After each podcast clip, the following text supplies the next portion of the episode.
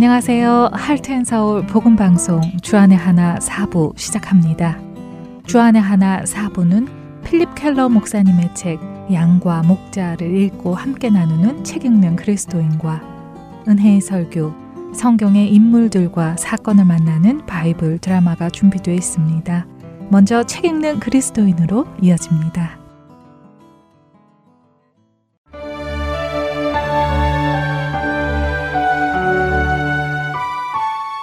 여러분 안녕하세요. 책 읽는 그리스도인 진행의 김혜나입니다. 필립 켈러가 쓴 양과 목자라는 책을 중심으로 여러분과 생각해 볼 주제들을 나누고 있습니다. 지팡이 하면 여러분들은 어떤 모습을 떠올리시나요?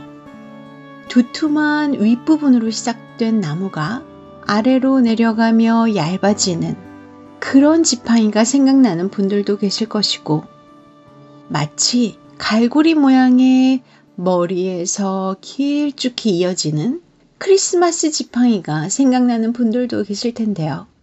마치 동화 속 산신령이 들고 다니는 그런 지팡이 말입니다. 성경 속의 모세도 지팡이를 들고 다녔고, 많은 선지자들도 지팡이를 사용했습니다. 우리는 지팡이라고 하면 걸음이 불편한 사람이 걸음을 조금 더 쉽게 걷도록 돕는 도구로 생각합니다. 물론 그것이 지팡이의 용도가 맞습니다. 하지만 성경에서 지팡이는 그런 용도와는 차이가 많이 납니다. 그렇다면 막대기라는 말을 들으면 어떠신가요? 막대기는 어떻게 생겼을까요? 팔뚝 정도의 길이나 그보다 조금 더 긴 그런 나무가 생각나시나요? 막대기와 지팡이에는 차이가 있을까요? 있다면 어떤 차이일까요? 시편 이십삼 편 사 절에 주의 지팡이와 막대기가 나를 안위하신다고 다윗은 고백합니다. 자신의 목자 되시는 하나님께 지팡이와 막대기가 있다는 말이고, 그 지팡이와 막대기가 나를 지켜주셔서 자신이 안전하다고 고백하지요. 그 말은 목자였던 다윗이 지팡이와 막대기에 대해 잘 알고 있다는 말이기도 합니다. 그것의 용도가 무엇인지 알고 있다는 것이지요. 하지만 우리는 성경에 나오는 지팡이나 막대기가 어떻게 생겼는지는 정확히 알 수는 없습니다. 나무로 된 지팡이나 막대기가 남아있지 않기 때문인데요. 그래서 어떤 신학자들은 목자가 지팡이와 막대기를 각각 하나씩 들고 다녔다고 주장하기도 합니다. 또 어떤 학자들은 둘 중에 하나만 가지고 다녔다고 주장하기도 하는데요. 또 어떤 학자들은 막대기나 지팡이, 이것은 사실 같은 말로 하나다 라고 말하기도 합니다. 어떤 것이 맞는지는 정확히 알 수 없습니다. 정확히 알 수 없으니 이런 여러 이론들이 있겠지요. 성경 내용을 그린 서양화를 보면 모세나 목자들이 들고 있는 지팡이는 우리나라 사람들이 생각하던 그런 산신령이 들고 있는 크리스마스 지팡이와는 모습이 다릅니다. 곧고 길게 뻗은 봉 같은 형태이지요. 한국말로 쉽게 표현하면 작대기 혹은 몽둥이라고 해야 할까요? 사실 이 지팡이와 막대기의 원어를 공부해 보아도 그 설명이 명확히 되어 있지는 않습니다. 우리를 더욱 혼란스럽게 하는 것은 한 단어가 때로는 지팡이로, 때로는 막대기로도 번역이 되어 있다는 것입니다. 세베트라는 히브리어는 지팡이라고 번역이 되기도 하고 막대기라고 번역이 되기도 합니다. 또한 이스라엘 지파를 표현할 때 하나의 지파를 의미하기도 하고요. 이런 이유로 시편, 이십삼 편, 사 절의 번역이 성경 번역본마다 서로 다른 일이 발생합니다. 시편, 이십삼 편, 사 절을 개역개정이나 새 번역으로 보면 주의 지팡이와 막대기로 번역되어 있습니다. 지팡이가 먼저 나오고 막대기가 뒤이어 나오지요. 하지만 공동 번역의 경우는 막대기와 지팡이로 라고 번역이 되어 막대기가 먼저 나오고 지팡이가 나와서 그 순서가 바뀌어 있음을 볼 수 있습니다. 하지만 영어 번역들을 보면 막대기로 번역된 로드와 지팡이로 번역된 스텝의 순으로 번역이 되어 있어서 대부분의 한글 성경인 개역 성경이나 새 번역과는 그 순서가 반대로 되어 있는 것을 볼 수 있지요. 왜 이렇게 혼란스럽게 정리가 되지 않았을까요? 어쩌면 막대기나 지팡이나 사실 이 둘이 같은 것인데 용도에 따라 막대기로 부르기도 하고 지팡이로 부르기도 하는 것은 아닐까 생각해 보게 됩니다. 어쩌면 우리가 막대기와 지팡이의 용도를 생각해 본다면 그 답을 얻을 수 있지 않을까요? 그것을 한번 생각해 보죠. 필립 켈러는 자신들이 살고 있는 지역을 떠나 여름철의 고원에 초장에서 보내기 위해 양떼를 몰고 가는 목자는 많은 짐을 가지고 갈 수 없다고 합니다. 아무래도 그렇겠지요. 짐이 많으면 목자가 양떼를 데리고 이동하기가 쉽지 않을 것입니다. 그래서 목자는 최소한의 짐만 들고 떠나간다고 하는데요. 목자가 그렇게 그 길을 떠날 때 그에게 가장 중요한 것이 바로 이 막대기와 지팡이라고 합니다. 필립에 의하면 막대기는 주로 공격용으로 쓰인다고 합니다.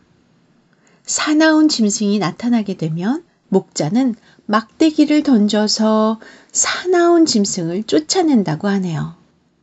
그런 위급한 상황에 막대기를 정확하게 던지기 위해 목자는 많은 연습을 한다고 합니다. 그래서 이 막대기는 많은 경우 목자의 오른손 역할을 한다고 합니다. 필립 켈러는 자신이 아프리카에서 양을 치던 때에 갑작스럽게 나타난 코브라를 노련한 목자가 자신의 막대기로 한 번에 즉사시키는 것을 목격했다고 합니다. 이와 같이 목자의 막대기는 양들의 적으로부터 양들을 지키는 무기의 역할을 하는 것이지요. 그런데 흥미로운 것이 있습니다. 그것은 막대기로 번역되는 세베트라는 히브리어에는 바로잡음이라는 의미도 담겨 있다는 것입니다. 그러니까 이 막대기는 적을 공격하는 막대기이기도 하지만 양들을 교육시키는 막대기이기도 한 것이지요. 목자는 먹지 말아야 할 풀을 먹으려 하는 양을 보았을 때나 위험한 곳으로 가는 양을 보았을 때 목자는 이 막대기를 던져서 양에게 경고를 줍니다. 목자가 던진 막대기에 맞은 양은 다시 무리로 돌아오게 됩니다. 이렇게 목자의 막대기는 적을 공격하는 막대기이기도 하며 자기 양을 바로잡기 위해 사용하는 처벌의 막대기이기도 합니다. 그렇다면 지팡이는 어떤 의미일까요? 지팡이라고 번역되는 히브리어는 미시에나입니다. 미시엔이라는 단어에서 온 표현인데요. 이 뜻은 보호자, 기댈 수 있는 자 또는 생계를 의미합니다. 그러니까 지팡이는 같은 작대기이면서도 양을 보호해주고 양을 도와주는 작대기인 것이지요. 목자는 양들을 인도하여 나갈 때 양을 몰고 가고 싶은 쪽으로 양의 몸에 지팡이를 대고 지그시 눌러주며 방향을 잡아준다고 합니다. 그것은 결코 양을 아프게 하는 것이 아니라 양의 나아갈 길을 양이 알 수 있도록 인도해 주는 것이지요. 또한 목자는 지팡이로 양의 몸에 붙어있는 여러 가지 가시덤불이나 오물 등을 떨어뜨려 주기도 한다는데요. 필립 켈러는 막대기는 하나님의 말씀을 상징하고 지팡이는 하나님의 성령을 상징한다고 해석했습니다. 하나님의 말씀이 마치 목자의 막대기처럼 사탄을 공격할 도구이며 우리 각자의 영혼 속에 잘못된 것들을 깨닫게 하시고 올바른 길로 인도하시는 도구이기 때문입니다. 또 성령께서는 목자의 지팡이처럼 우리를 인도하시고 보호하시며 갈 방향을 인도해 가시기 때문이지요. 참 적절한 해석이라는 생각이 듭니다. 목자가 막대기와 지팡이를 함께 가지고 다니는지 그것은 명확히 잘 모릅니다. 하지만 우리가 분명히 아는 것은 막대기는 분명 막대기로의 역할이 있고 지팡이는 분명 지팡이로의 역할이 있다는 것입니다. 목자는 막대기와 지팡이로 필요에 따라 양을 인도해 나가기도 하며 양을 보호해 나가기도 합니다. 그렇기에 다윗은 주의 지팡이와 막대기가 나를 안위하신다 라고 고백합니다. 안위한다 라는 뜻은 마음을 편안하게 하고 위로한다는 의미입니다. 하지만 원어적으로 안위한다는 의미에는 뉘우치다, 애도하다, 회개하다, 슬퍼하다 이런 뜻도 함께 있습니다. 하나님께서는 지팡이와 막대기로 우리를 뉘우치게 하기도 하시고 회개하게 하시기도 하시며 애통하게도 하시며 또 위로하기도 하십니다. 목자이신 하나님의 막대기와 지팡이로 인도함을 받는 우리들은 복이 있는 자들입니다. 오늘도 우리를 인도하시는 그분 안에 거하시는 우리 모두가 되기를 소원합니다. 책 읽는 그리스도인 여기서 마칩니다. 다음 시간에 뵙겠습니다. 안녕히 계세요.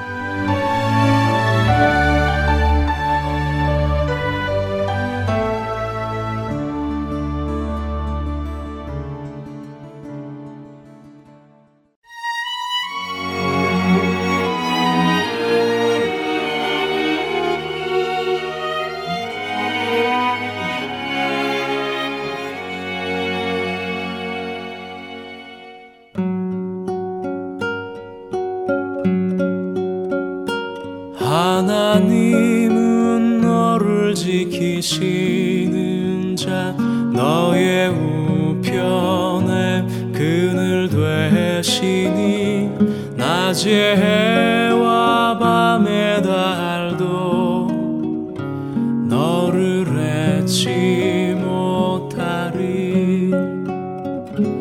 하나님은 너를 지키시는 자 너의 환난 하시리.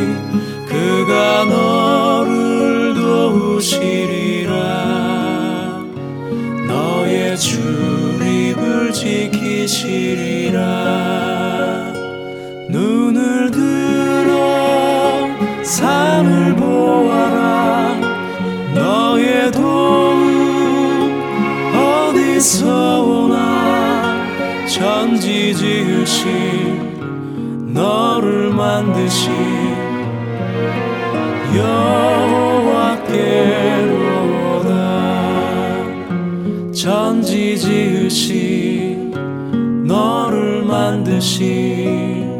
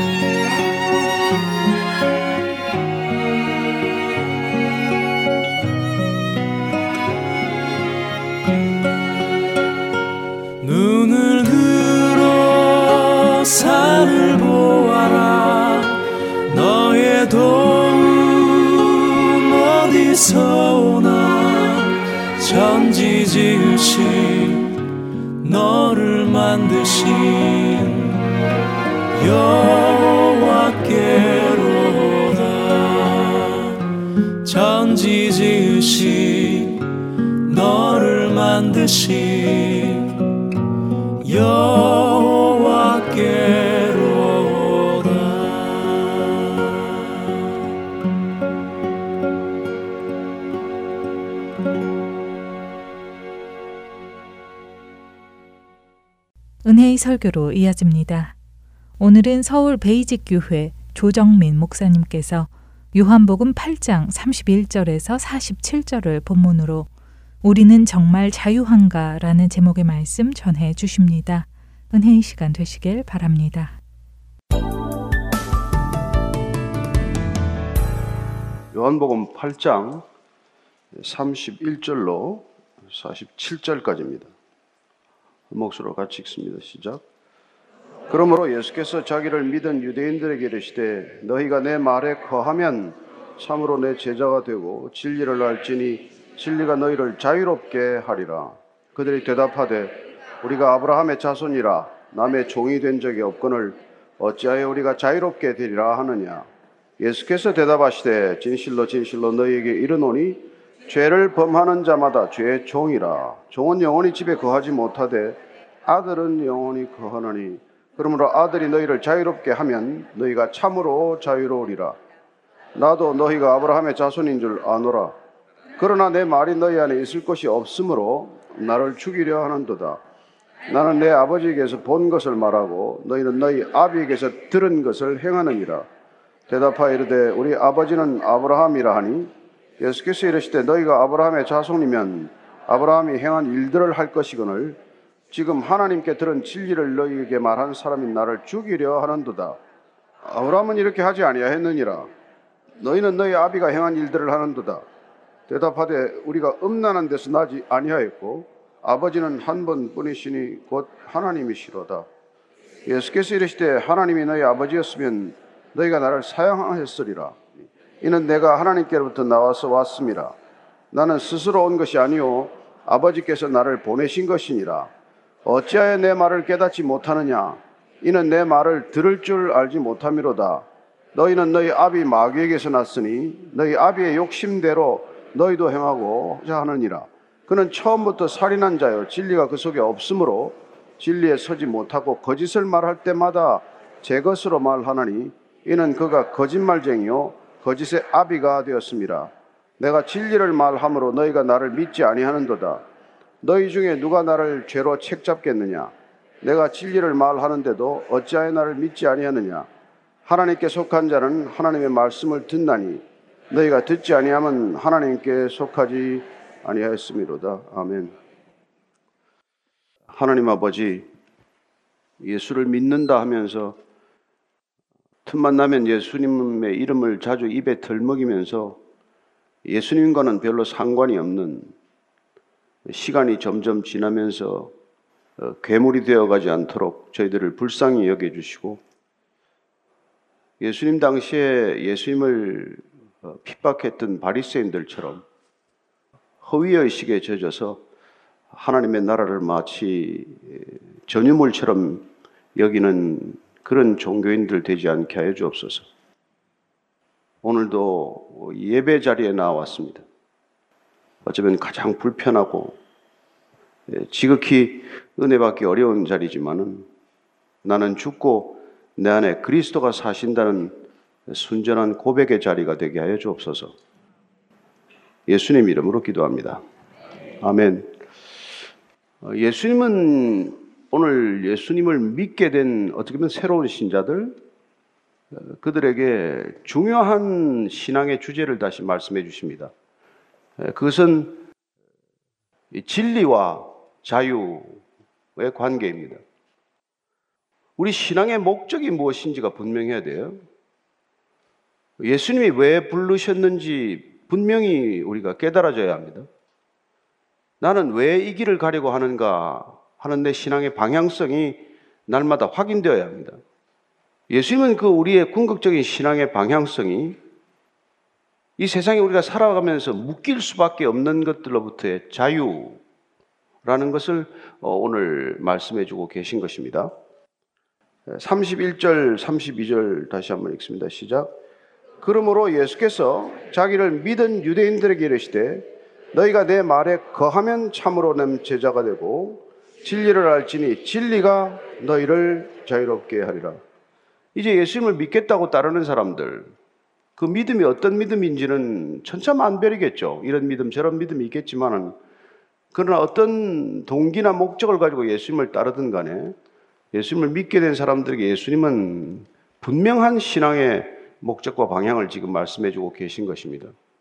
그것은 내 제자가 되는 이 길을 가기 위해서라면 너희들은 반드시 내 말에 거해야 한다, 이 얘기를 하고 계신 것입니다. 주님의 말씀에 거해야 한다. 주님의 말씀에 머물러야 한다. 내가 주님의 말씀에 머무르고 주님의 말씀이 내 안에 머무르지 않으면 우리는 이 길을 갈 수 없게 되는 것입니다. 가론 유다만이 배신한 게 아니죠. 예수님 곁에 아무리 가까이 있어도 예수님의 제자가 궁극적으로 될 수 없다는 것을 그는 보여주지 않았습니까? 가론 유다만입니까? 베드로를 비롯한 나머지 제자는 어떻습니까? 예수님의 말씀을 삼 년간 들었어요. 그러나 그 들은 말씀만으로도 충분하지 않다는 것을 그들은 마지막 십자가 앞에서 보여주는 것 아닙니까? 그럼 우리가 어떻게 해야 주님이 부르신 마지막 끝까지 그를 순종하며 따라갈 수 있겠느냐? 그게 우리의 관심이 되어야 한다는 것이죠. 어떻게 해야 이 길을 완주할 수 있을까? 가다가 중도 탈락하지 않을 수 있을까? 가다가 우리도 모르는 사이에 배신자가 되지는 않을까? 이런 것들을 정말 깊이 생각하지 않으면 우리가 다 허송세월하고 있는 거예요. 뭐하러 이렇게 불편한 삶을 살겠습니까? 그래서 오늘 예수님께서는 너희가 내 말에 거하지 않으면, 지금 아무리 나를 따른다고 신용을 하고 있다고 한들 결코 내 제자가 될 수는 없다는 것이죠. 그리고 너희들은 진리를 알지 못하게 된다는 것입니다. 진리는 우리가 잘 아는 그런 추상적인 개념이 아니에요. 성경이 말하는 진리는 언제나 예수 그리스도의 총체적인 인격, 전인적인 인격과 그의 총체적인 본질 그 자체를 드러내는 데 쓰는 용어예요. 그리고 일반적인 이치를 말하는 그런 개념의 진리가 아닙니다. 진리는 온전한 예수 그리스도의 인격이라고 하는 것을 우리가 알기 위해서는 그분의 말씀이 우리 안에 거해야 되고, 그럴 때 우리는 비로소 그 진리가, 그 진리신 예수님이 우리를 자유롭게 한다는 거예요. 우리가 자유롭기 위해서 이 길을 갑니까? 많은 사람들이 예수님께 오지 않습니다. 교회 싫어합니다. 왜냐하면 우리를 속박한다고 생각하기 때문이죠. 그들이 오해할 만도 해요. 우리가 하는 신앙 생활을 보면 무슨 우리에게 진정한 자유가 있습니까? 따라서 예수님이 오늘 너희들이 가고자 하는 이 방향은 세상이 우리를 얽어매듯 속박하고 예속하고 구속하듯 그런 길이 아니라는 거예요. 수많은 종교가 인간들을 어떻게 보면 죄로, 죽음으로 속박하는 그런 죄 산업, 거대한 죄 비즈니스를 일으켰지만은 예수님께서는 그걸 멸하러 오신 분이에요. 따라서 그분 안에서 우리가 진리를 경험할 수 없다면, 점점 자유로워지지 않는다면 우리 신앙은 잘못 가고 있는 거예요. 점점 무거워지고 점점 불편해지고 점점 그 신앙이 우리를 힘들게 만든다면 그건 예수님의 성경 잘못이 아니에요. 우리가 지금 잘못 그 길을 가고 있다는 것입니다. 따라서 사도 바울은 로마서를 통해서 그가 복음이라고 하는 표현을 통해서 다시 한번 신앙의 궁극적인 가치나 본질을 이렇게 말하고 있죠. 로마서 일 장 십육 절 십칠 절을 같이 읽습니다. 시작. 내가 복음을 부끄러워하지 아니하노니 이 복음은 모든 믿는 자에게 구원을 주시는 하나님의 능력이 됨이라. 먼저는 유대인에게요 그리고 헬라인에게로다. 복음에는 하나님의 의가 나타나서 믿음으로 믿음에 이르게 하나니 기록된 바 오직 의인은 믿음으로 말미암아 살리라는 것 같으니라. 사도 바울은 복음을 부끄럽게 여겼던 사람이에요. 말도 안 된다고 생각했던 사람이죠. 그러니까 어떤 순간 그가 복음을 부끄러워하지 않게 되었냐는 것입니다. 그리고 심지어는 이 복음이야말로 모든 구원을 주시는 하나님의 능력이라고 선포하게 된 것일까요? 그가 말하는 이 복음은 진리이신 그분을 우리가 그리스도로 믿는 것을 말하는 것입니다. 그렇다면 이 복음을 진리로 바꾸어서 읽는다고 하면 오히려 그 뜻이 조금 더 분명해지지 않을까요? 한번 여러분 로마서 일 장 십육 절 십칠 절 말씀에 복음이라는 단어 대신 진리라는 단어로 한번 더 읽어보겠습니다. 시작. 내가 진리를 부끄러워하지 아니하노니 이 진리는 모든 믿는 자에게 구원을 주시는 하나님의 능력이 됨이라. 먼저는 유대인에게요 그리고 헬라인에게로다. 진리에는 하나님의 의가 나타나서 믿음으로 믿음에 이르게 하나니 기록된 바 오직 의인은 믿음으로 말미암아 살리라 한 것 같으리라. 그리고 진리란 누구를 말합니까? 진리는 추상적 개념이 아니라고 말씀드렸죠. 진리는 예수 그리스도를 말씀하시는 것입니다. 그러면 이 자리에 우리가 복음이나 진리라는 표현 대신 예수 그리스도를 대신해서 읽으면 더욱 뜻이 분명하지 않을까요? 한 번 더 읽어보겠습니다. 시작. 내가 예수 그리스도를 부끄러워하지 아니하노니 이 예수 그리스도는 모든 믿는 자에게 구원을 주시는 하나님의 능력이 됨이라. 먼저는 유대인에게요 그리고 헬라인에게로다. 예수 그리스도에는 하나님의 의가 나타나서 믿음으로 믿음에 이르게 하나니 기록된 바 오직 의인은 예수 그리스도를 믿는 믿음으로 말미암아 살리라 함과 같으니라. 무슨 차이가 느껴집니까? 오히려 의미가 더 분명하지 않습니까? 따라서 오늘 이 진리라는 말을 들을 때 우리는 복음이라는 단어를 얼핏 떠올려야 하고, 또한 진리와 복음이라는 궁극적인 그 가치의 목적은 예수를 그리스도라고 고백하는 우리의 믿음이라는 것을 알게 된다는 것이죠. 그러나 우리가 알다시피 자유라는 것이 그렇게 모든 사람들이 추구하는 가치는 아니라는 것을 우리는 현실 속에서 발견합니다. 어쩌면 자유는 부담스러워요. 그리고 우리가 생각하는 자유는 대단히 많은 오해를 불러일으키고 있습니다. 왜냐하면 자유는 우리가 무슨 충동대로, 우리의 욕망대로, 우리의 욕구대로 행하는 것을 자유라고 생각하는 잘못된 자유관 때문이죠. 가장 본질적으로 자유는 하나님으로부터 도망하는 자유가 아니에요. 하나님을 거부하는 자유가 아니라는 것입니다. 하나님을 외면하고 내 뜻대로, 내 마음대로, 내 욕정대로 하는 것을 자유라고 생각하는 세상 속에서 우리는 오히려 하나님께로 달려가는 자유, 그런 자유를 말하는 것이죠. 따라서 이 자유는 우리에게 속박을 안겨주는 것이 아니라 속박으로부터 풀려나서 우리가 진정 하나님의 뜻 안에서 마땅히 행해야 할 일을 기꺼이 하는 자유를 말한다는 것입니다. 여러분들의 욕망이나 욕정대로 하는 자유라고 말하지 않습니다. 그런 자유를 위해서는 우리가 진리 안에 있어야 한다. 진리가 우리에게 오지 않으면, 예수 그리스도가 우리 안에 오지 않으면 우리는 진정한 그런 자유를 경험할 수 없다는 것이죠. 그 때문에 예수님께서는 지금 이 말씀을 하셨는데, 이를 들은 사람들의 반응을 한번 보실까요? 삼십삼 절입니다. 시작.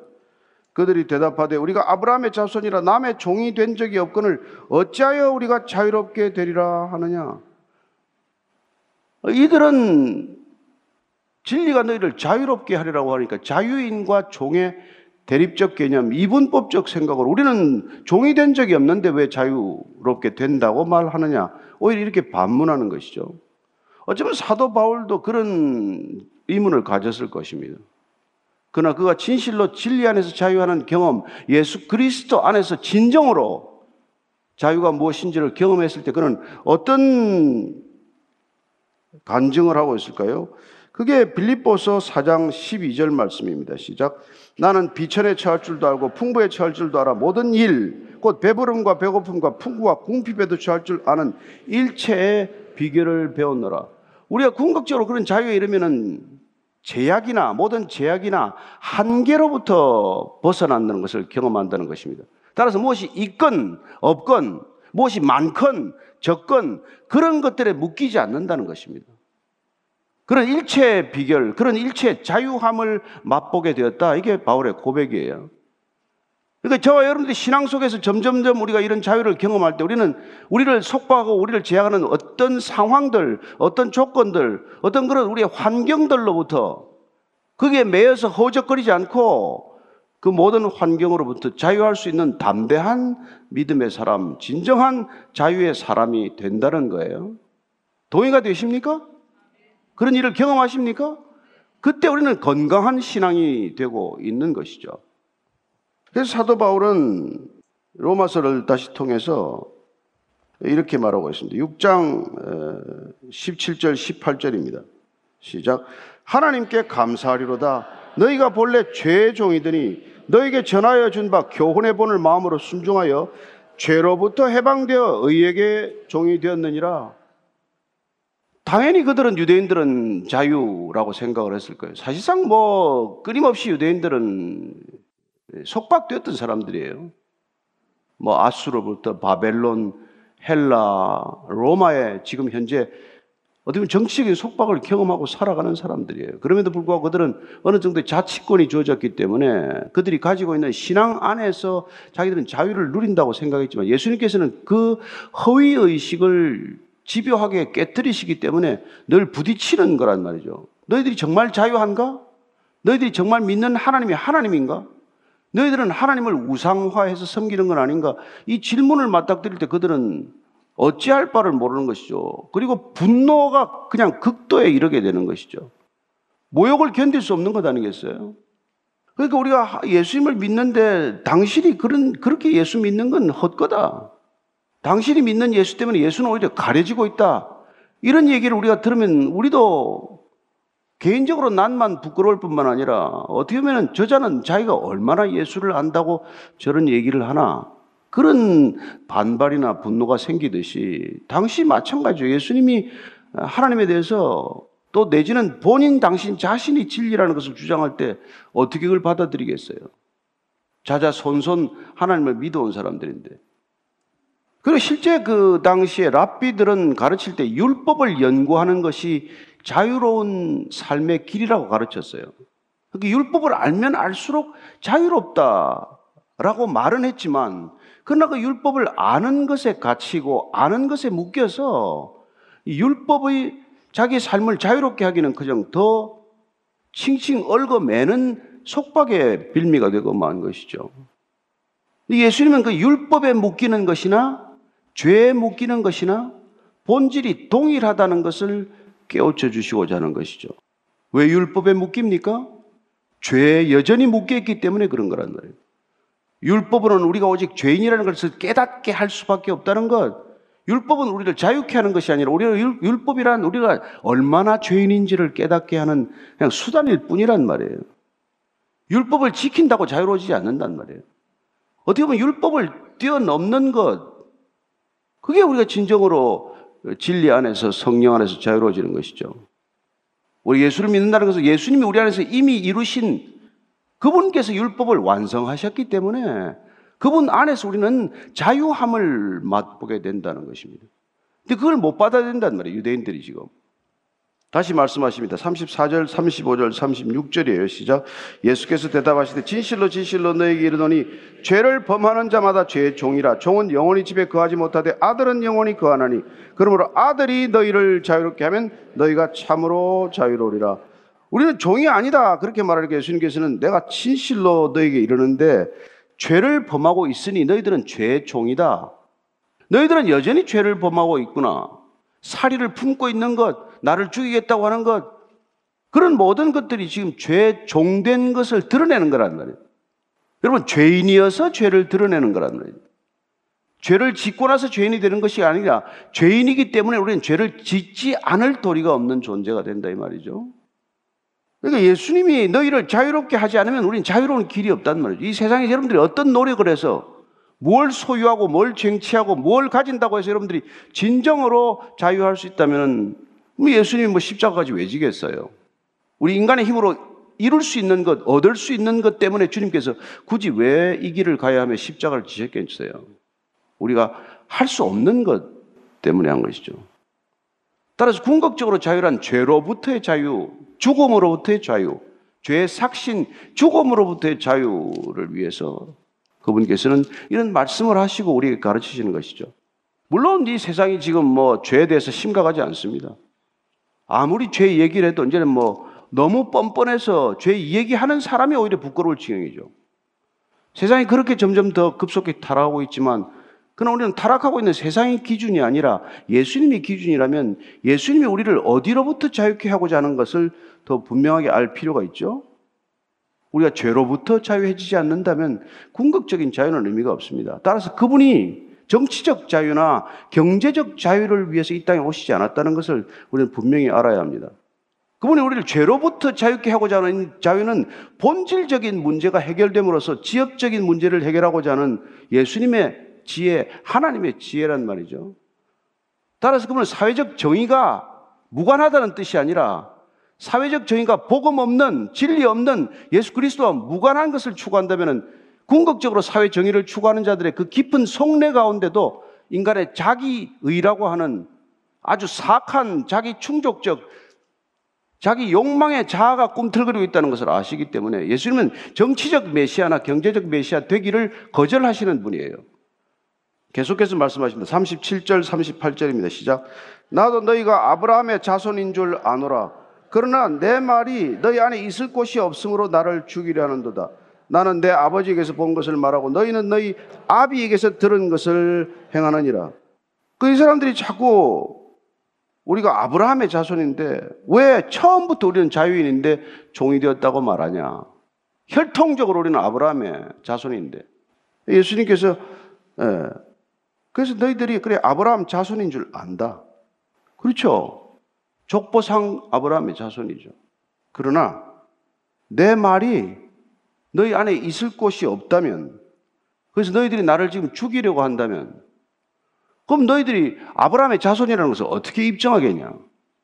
아브라함의 자손이 어떻게 그런 일을 하겠냐? 아브라함은 하나님의 천사들을 부지 중에도 환대했던 사람이었는데 그 후손이라고 하는 자가 어떻게 하나님의 말씀을 전하겠다는 사람을 죽이려고 하느냐? 왜 그런지 아느냐? 왜 너희들이 나를 죽이려고 하느냐? 나는 아버지에게서 본 것을 말하고 너희는 너희 아비에게서 들은 것을 행하고 있기 때문이라는 것입니다. 예수님이 지금 말씀하시는 아버지와 지금 유대인들의 아비, 우리는 조금 뭐 경멸적으로 아비라고 번역했지만 뭐 원어를 보면 다 같은 아버지예요. 예수님이 지금 아버지라고 하는 하나님, 이들이 말하는 하나님은 다른 하나님이라는 거예요. 다른 하나님.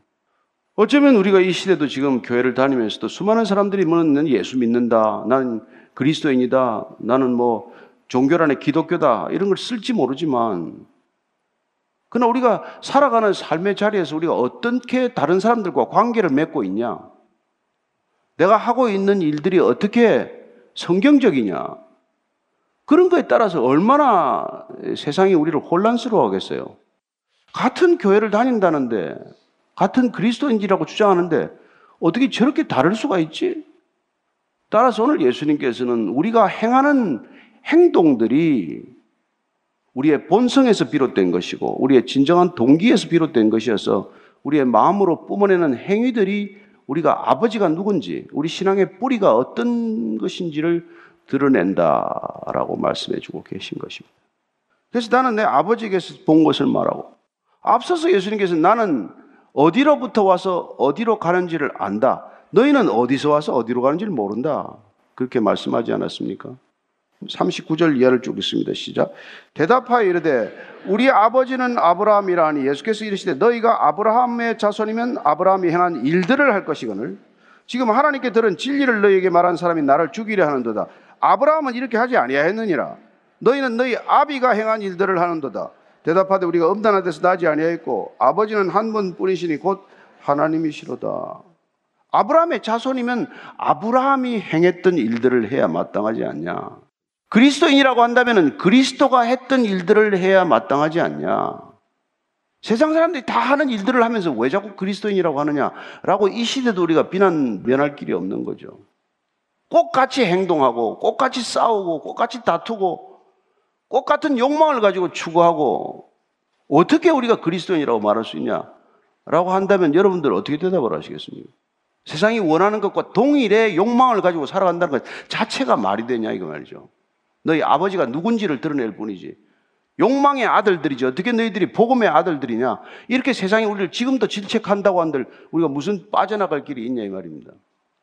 그래서 우리가 하고 있는 종교적 행위가 마치 우리 신앙을 대변하는 것처럼, 또 많은 교회에서 무슨 직분자가 되건 안 되건 그런 기준, 헌금을 얼마나 했냐 안 했냐는 그런 기준, 뭐 아우리치를 갔냐 안 갔냐는 그런 기준, 성경을 몇 독 했냐 안 했냐는 그런 기준, 그런 기준들을 가지고 지금도 우리는 여전히 우리 신앙의 척도로 삼고 있지만, 주님께서는 내가 하고 있는 일상의 행동들, 내가 내 이웃과 관계 맺고 있는 방식들, 내가 날마다 행하고 있는 일들, 그런 일들을 통해서 우리의 진정한 신앙이 드러낼 텐데, 그때 너는 누가 내 신앙의 뿌리인지를 드러내고 말 것이다. 그래서 아브라함의 자손이면 아브라함의 일을 하듯, 우리가 예수 그리스도인을 따르는 제자라면 그분이 행하는 일들을 하게 마련이라는 것이죠. 그때 뭐 이제 말문이 막혔어요. 이제 아브라함 가지고는 논쟁이 안 되겠구나. 그래서 이 사람들 들은 사람들이, 야, 우리는 음란한 데서 나지 않았다. 아버지는 한 분뿐이시니 우리 곧 하나님이다. 너는 음란한 데서 났다라는 것을 간접적으로 시사하는 표현이죠. 혹시 마리아의 아들인가 하는 의미가 있다라고 해석하는 사람도 있고, 또 혹은 너는 유대인이 아니라 사마리아인이 아닌가 하는 그런 의심을 표현하는 그런 해석도 해요. 그런데 우리가 지금 이 하는 일들이 사실은 우리가 누군지를 드러내기 때문에, 사실 사도 바울은 이걸 가지고 이제 그 할례를 가지고 문제를 삼은 거 아닙니까? 할례 받았냐 안 받았냐 가지고 그걸 따지는 유대인들에게, 너희들의 할례가 말이지 표면적 할례가 그게 할례냐? 그런 얘기를 하지 않습니까? 그래서 로마서 이 장 이십팔 절 이십구 절을 같이 읽을까요? 시작. 무릇 표면적 유대인이 유대인이 아니요 표면적 육신의 할례가 할례가 아니니라. 오직 이면적 유대인이 유대인이며 할례는 마음에 할지니 영에 있고 율법 조문에 있지 아니한 것이라. 그 칭찬이 사람에게서가 아니요 다만 하나님에게서니라. 그 자신이 표면적 유대인임을 얼마나 자랑했던 사람입니까? 율법을 지켰는데 흠이 없었다라고 얼마나 자신했던 사람입니까? 그러나 그가 예수 그리스도를 만나고 나서 그는 그런 것들이 그동안 일생 동안 자격 시비를 일삼았던 것들, 과연 어떻게 하는 것이 진정한 유대인인가를 생각해왔던 기준들이다 쓰레기요 배설물과 같은 것이라는 것을 깨달은 사람 아닙니까? 그래서 아, 할례란 건 몸에 받는 게 중요한 게 아니라 마음에 받아야 하는구나. 그러면 예수님이 하신 말씀이나 사도 바울이 한 얘기가 구약에는 안 했던 얘기일까요? 그렇지 않아요. 그렇지 않습니다. 예레미야서 구 장 이십오 절 이십육 절 읽습니다. 시작. 여호와의 말씀이니라. 보라, 날이 이르면 할례 받은 자와 할례 받지 못한 자를 내가 다 벌하리니 곧 애굽과 유다와 에돔과 암몬 자손과 모압과 및 광야에 살면서 살적을 깎은 자들에게라. 물론 모든 민족은 할례를 받지 못하였고 이스라엘은 마음에 할례를 받지 못하였느니라 하셨느니라. 예레미야 선지자를 통해서 하시는 하나님의 말씀은 뭡니까? 할례 받은 자나 할례 받지 않은 자나 내가 다 심판하겠다고 말합니다. 요새 말로 하면 뭐예요? 세례 받은 자나 세례 안 받은 자나 다 심판하겠다는 거예요. 교회 다니는 자나 교회 안 다니는 자나 다 내가 심판하겠다는 것입니다. 요한일서 삼 장 십 절입니다. 시작. 이러므로 하나님의 자녀들과 마귀의 자녀들이 드러나나니 무릇 의를 행하지 아니하는 자나 또는 그 형제를 사랑하지 아니하는 자는 하나님께 속하지 아니하니라. 우리가 어떻게 하면 하나님의 속한 자가 되냐, 하나님의 자녀로 살아가는 삶이냐, 의를 행하라는 거예요. 형제를 사랑하라는 것입니다. 따라서 사람 하나 용서 못하고 사람 하나 제대로 사랑하지 못하면 우리는 누구의 자녀인지를 드러낼 뿐이라는 것입니다. 그가 무슨 목사건 집사건 장로건 그게 문제가 아니에요. 그가 무슨 교회를 몇 개 지었건 안 지었건 그게 문제가 아니란 말이에요. 바로 옆에 있는 가족 한 사람을 우리가 품지 못하고 사랑하지 못하고, 이웃에 있는 형제 하나를 우리가 품지 못하면 우리는 우리가 누군지를 드러내고 있을 뿐이란 말이죠. 여러분, 교회 안 다녀도 속이 늘은 사람 많습니다. 사람 품을 줄 알고, 사람 용서할 줄 알고, 사람 섬길 줄 알고, 종교를 가리지 않고 사람을 대접할 줄도 알고 말이죠. 자, 사십이 절 사십삼 절입니다. 시작. 예수께서 이르시되 하나님이 너희 아버지였으면 너희가 나를 사랑하였으리니 이는 내가 하나님께로부터 나와서 왔습니다. 나는 스스로 온 것이 아니요 아버지께서 나를 보내신 것이니라. 어찌하여 내 말을 깨닫지 못하느냐, 이는 내 말을 들을 줄 알지 못합니다. 하나님 우리 아버지입니다. 이제 아브라함이 우리 아버지라고 그러다가 안 되니까 하나님 우리 아버지라고 그러니까, 야, 하나님이 너희 아버지? 그러면 너희들이 나를 사랑할 수 있어야 마땅하지, 나를 죽이려고 하는 게 아니라. 하나님은 사랑이신데, 더군다나 나는 내 스스로 온 것도 아니고 아버지께서 나를 보내셔서 내가 왔는데, 너희들이 하나님의 자녀라면 당연히 나를 형제로 받아야 마땅하고 나를 사랑하는 것이 마땅하지. 예수님의 말이 안 들리는 이유, 깨달아지지 않는 이유, 들을 줄 모르는 이유는 뭡니까? 사십사 절 한번 읽겠습니다. 시작. 너희는 너희 아비 마귀에게서 났으니 너희 아비의 욕심대로 너희도 행하고자 하느니라. 그는 처음부터 살인한 자요 진리가 그 속에 없으므로 진리에 서지 못하고 거짓을 말할 때마다 제것으로 말하니 이는 그가 거짓말쟁이요 거짓의 아비가 되었습니다. 아, 섬찟한 얘기죠. 예수님께서 그냥 마지막 마지 목에다가 칼 비수를 들이대듯 말합니다. 내 말이 안 들리는 이유, 여러분 설교가 안 들리는 이유, 성경이 안 읽히는 이유, 마귀의 자식이라서 그렇다는 거예요. 예수님이니까 이 사탄아 물러가라 이렇게 얘기하는 거지, 형제들은 그런 얘기하면 큰일 나는 거 아시죠? 그러나 우리가 본질은 알아야 된단 말이에요. 왜 저렇게 입만 열면 거짓말을 하나? 왜 저렇게 댓글로 가지고 이 세상을 어지럽히나? 왜 저렇게 밤새 에? 이상한 것들을 논의해가지고 이 세상을 저렇게 황폐하게 만드나? 이게 마귀가 앱이라서 그렇다는 거예요. 마귀 자식들이라서. 그래서 너희 아버지 욕심대로 꼭 마찬가지라는 거예요. 그런데 마귀는 누굽니까? 처음부터 살인한 자라고 돼 있어요. 어떻게 가인이 아벨을 죽입니까? 성경의 첫 번째 살인은 도대체 존속살인 아니에요? 성경이 시작되자마자 창세기 초도부터 살인 사건이 나지 않습니까? 마귀는 그때부터 역사하고 있었다는 것을 알아야 합니다. 진리가 그 안에 없기 때문에 진리에 서지 못하고 너무나 거짓을 말할 때 자연스럽게 습관적으로 거짓을 말하나니. 그래서 요한복음 삼 장 팔 절인데 한 번 더 읽어보면 예수님께서 왜 오셨는지를 이렇게 말씀하십니다. 사도 요한이 나중에 서신서를 통해서 밝힌 얘기죠. 시작. 죄를 짓는 자는 마귀에게 속하나니 마귀는 처음부터 범죄함이라. 하나님의 아들이 나타나신 것은 마귀의 일을 멸하려 하심이라. 마귀의 전공 과목이 종교라는 것 아십시오. 여러분, 예수님을 종교로 만들지 마십시오. 예수님은 종교를 멸하러 오신 분입니다. 그 대신 그분은 피를 토하듯 나는 생명이다, 빛이다, 떡이다, 길이다, 진리다, 이 얘기를 계속하고 있는 거예요. 나를 먹고 마시라. 그분이 우리 안에 들어오셔서 생명이 되지 않으면 우리는 종교인으로 살겠죠. 그러나 그분이 우리 안에서 생명으로 일하시기 시작하면 우리는 종교로부터 자유로워진다는 것을 경험하게 되실 것입니다. 사십오 절 사십육 절 읽습니다. 시작. 내가 진리를 말함으로 너희가 나를 믿지 아니하는도다. 너희 중에 누가 나를 죄로 책잡겠느냐? 내가 진리를 말하는데도 어찌하여 나를 믿지 아니하느냐? 왜 세상이 그리스도인들을 박해하는지 아십니까? 진리를 말하기 때문에, 진리를 전하기 때문에 불편해서 그러는 거예요. 우리는 뭐 종교 통합 운동도 보고 있고 교단 통합이라는 여러 가지 이름들을 보고 있지만, 여러분, 예수님을 중심으로 통합하지 않습니다. 인간의 세상 생각과 사상과 이념을 중심으로 통합하고 있을 뿐이죠.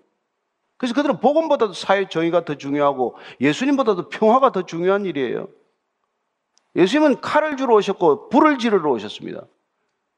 이 세상에 그런 정치적, 군사적 혁명을 위해서가 아니라 죄를 뿌리째 뽑는 진정한 혁명을 위해서 오신 분인데, 그분이 얼마나 불편한지 알겠어요?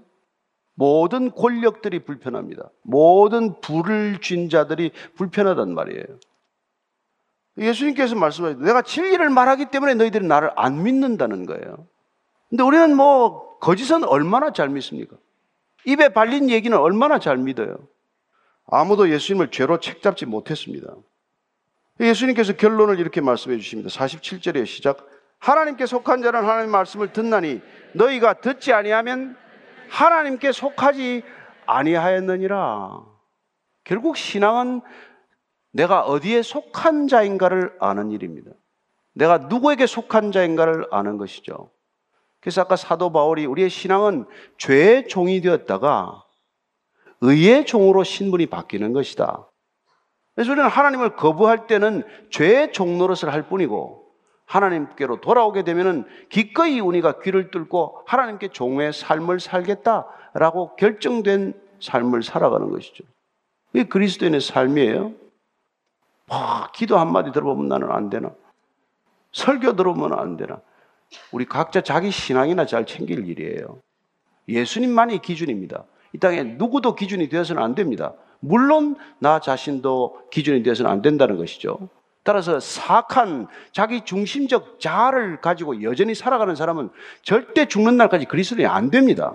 교회를 아무리 다니고 성경을 아무리 읽어도 그는 여전히 자아에 묶여있는 사람이지 진정으로 진리 안에서 자유할 수 없기 때문이죠. 사도 바울이 그걸 깨닫고 나는 날마다 죽노라 결심했던 사람이고 내가 선 줄로 알면 넘어질까 조심하는 사람이 된 것이고 내가 죽지 않고서는 그리스도가 내 안에 살 수 없다는 것을 고백하는 사람이 되었던 것이고 그래서 내가 죽고 내 안에 그리스도가 사는 것을 우리가 날마다 경험하는 그런 고백을 함께 올려드리기를 원하는 것입니다. 저는 한 주간의 삶도 여러분들이 이 세상은 여전히 우리를 흔들어 대겠지만 그러나 하나님을 세상 수준으로 끌어내리지 말고 이 세상이 하나님의 수준을 알고 다가갈 수 있도록 우리가 하나님을 살아내고 그분의 말씀대로 살기를 몸부림치는 한 주간 되기를 축복합니다.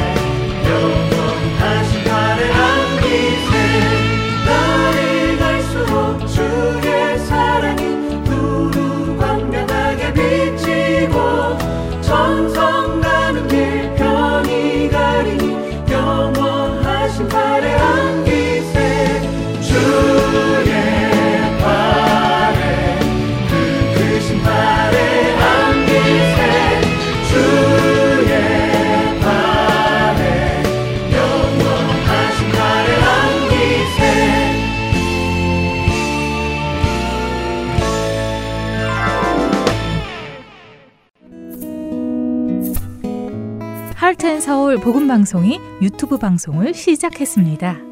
유튜브 검색창에 한글로 할트앤서울 복음방송을 입력하신 후 검색하시면 일 부에서 사 부까지의 방송을 모두 청취하실 수 있습니다. 채널을 구독하시고 알림도 설정하세요.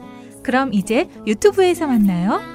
너무너무나도 좋아해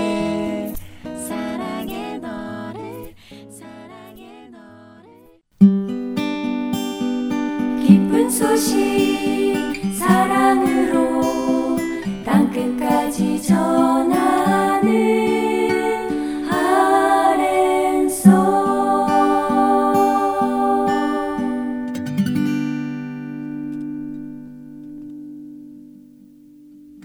성경 속의 인물들과 사건을 만나는 바이블 드라마로 이어집니다.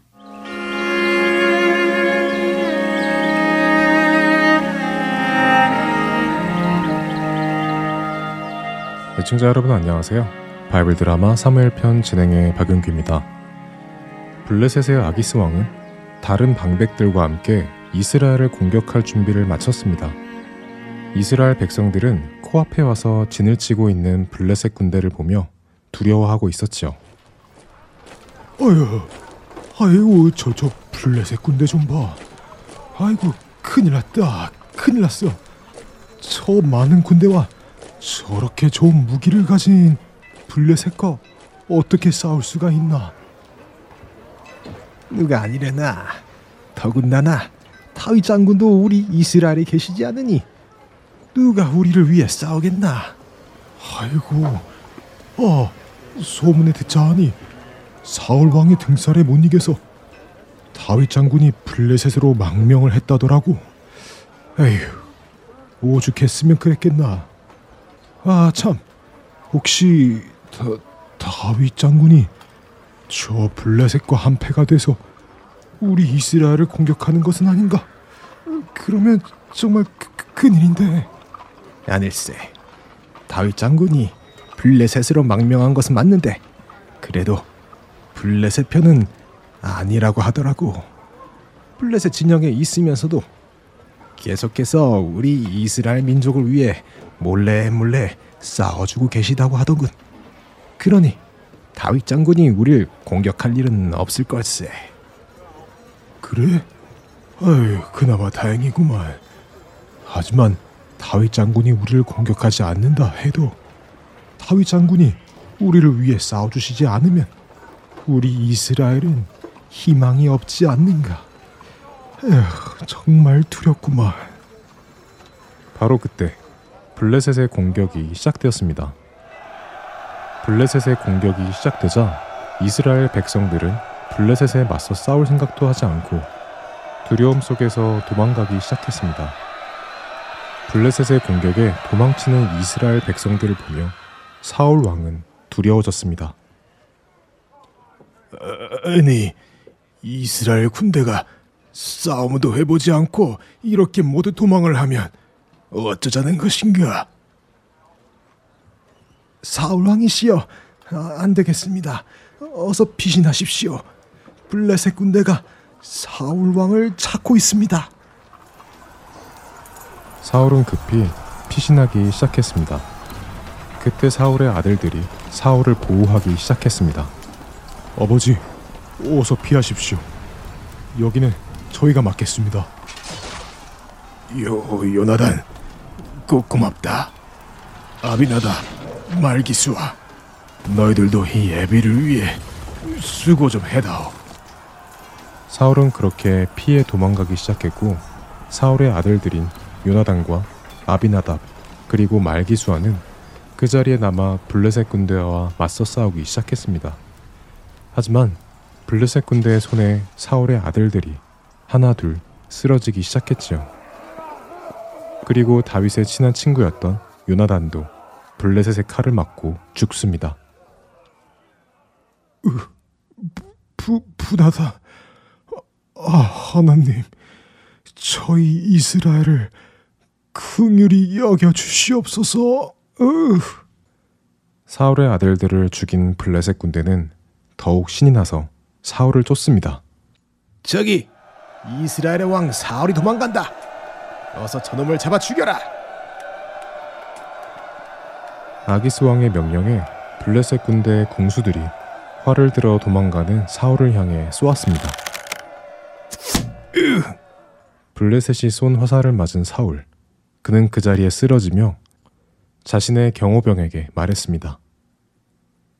이보게, 어서 자네의 칼을 빼어 나를 찌르도록 하게. 어서! 저 블레셋 놈들의 손에 죽는 지옥을 당하지 않도록 해주게. 어서! 사, 사울왕이시여, 제, 제가 감히 어떻게 왕을 찌를 수 있습니까? 아, 아니되옵니다. 아니, 그럼 이스라엘의 왕이 할례 받지 못한 자들의 손에 죽어도 된다는 말인가? 사울은 결국 자신의 칼을 뽑습니다. 그리고는 그 칼을 자신의 배에 대고는 칼 앞으로 엎드려지지요.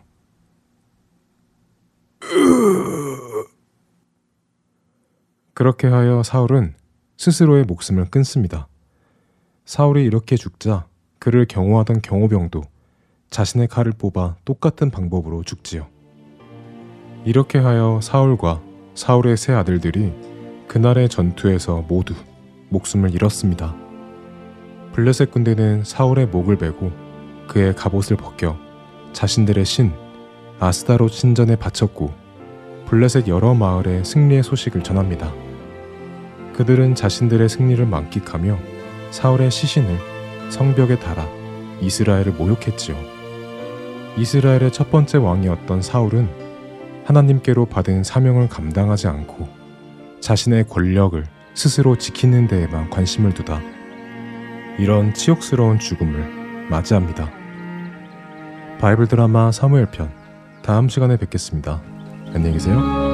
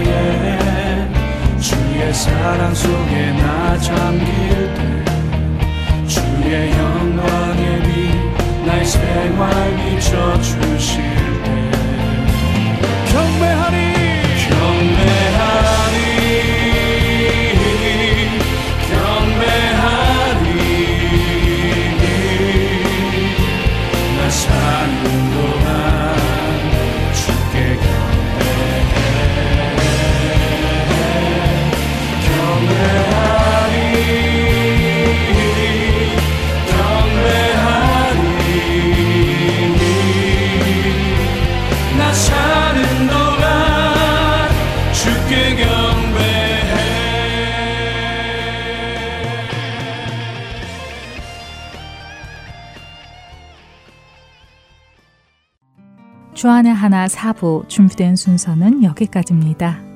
은혜와 진리 위에 견고히 서서 그리스도의 빛과 향기를 전하는 매일 매 순간이 되시기를 소망하며 오늘은 여기서 마치겠습니다. 다음 시간까지 안녕히 계세요. 고맙습니다.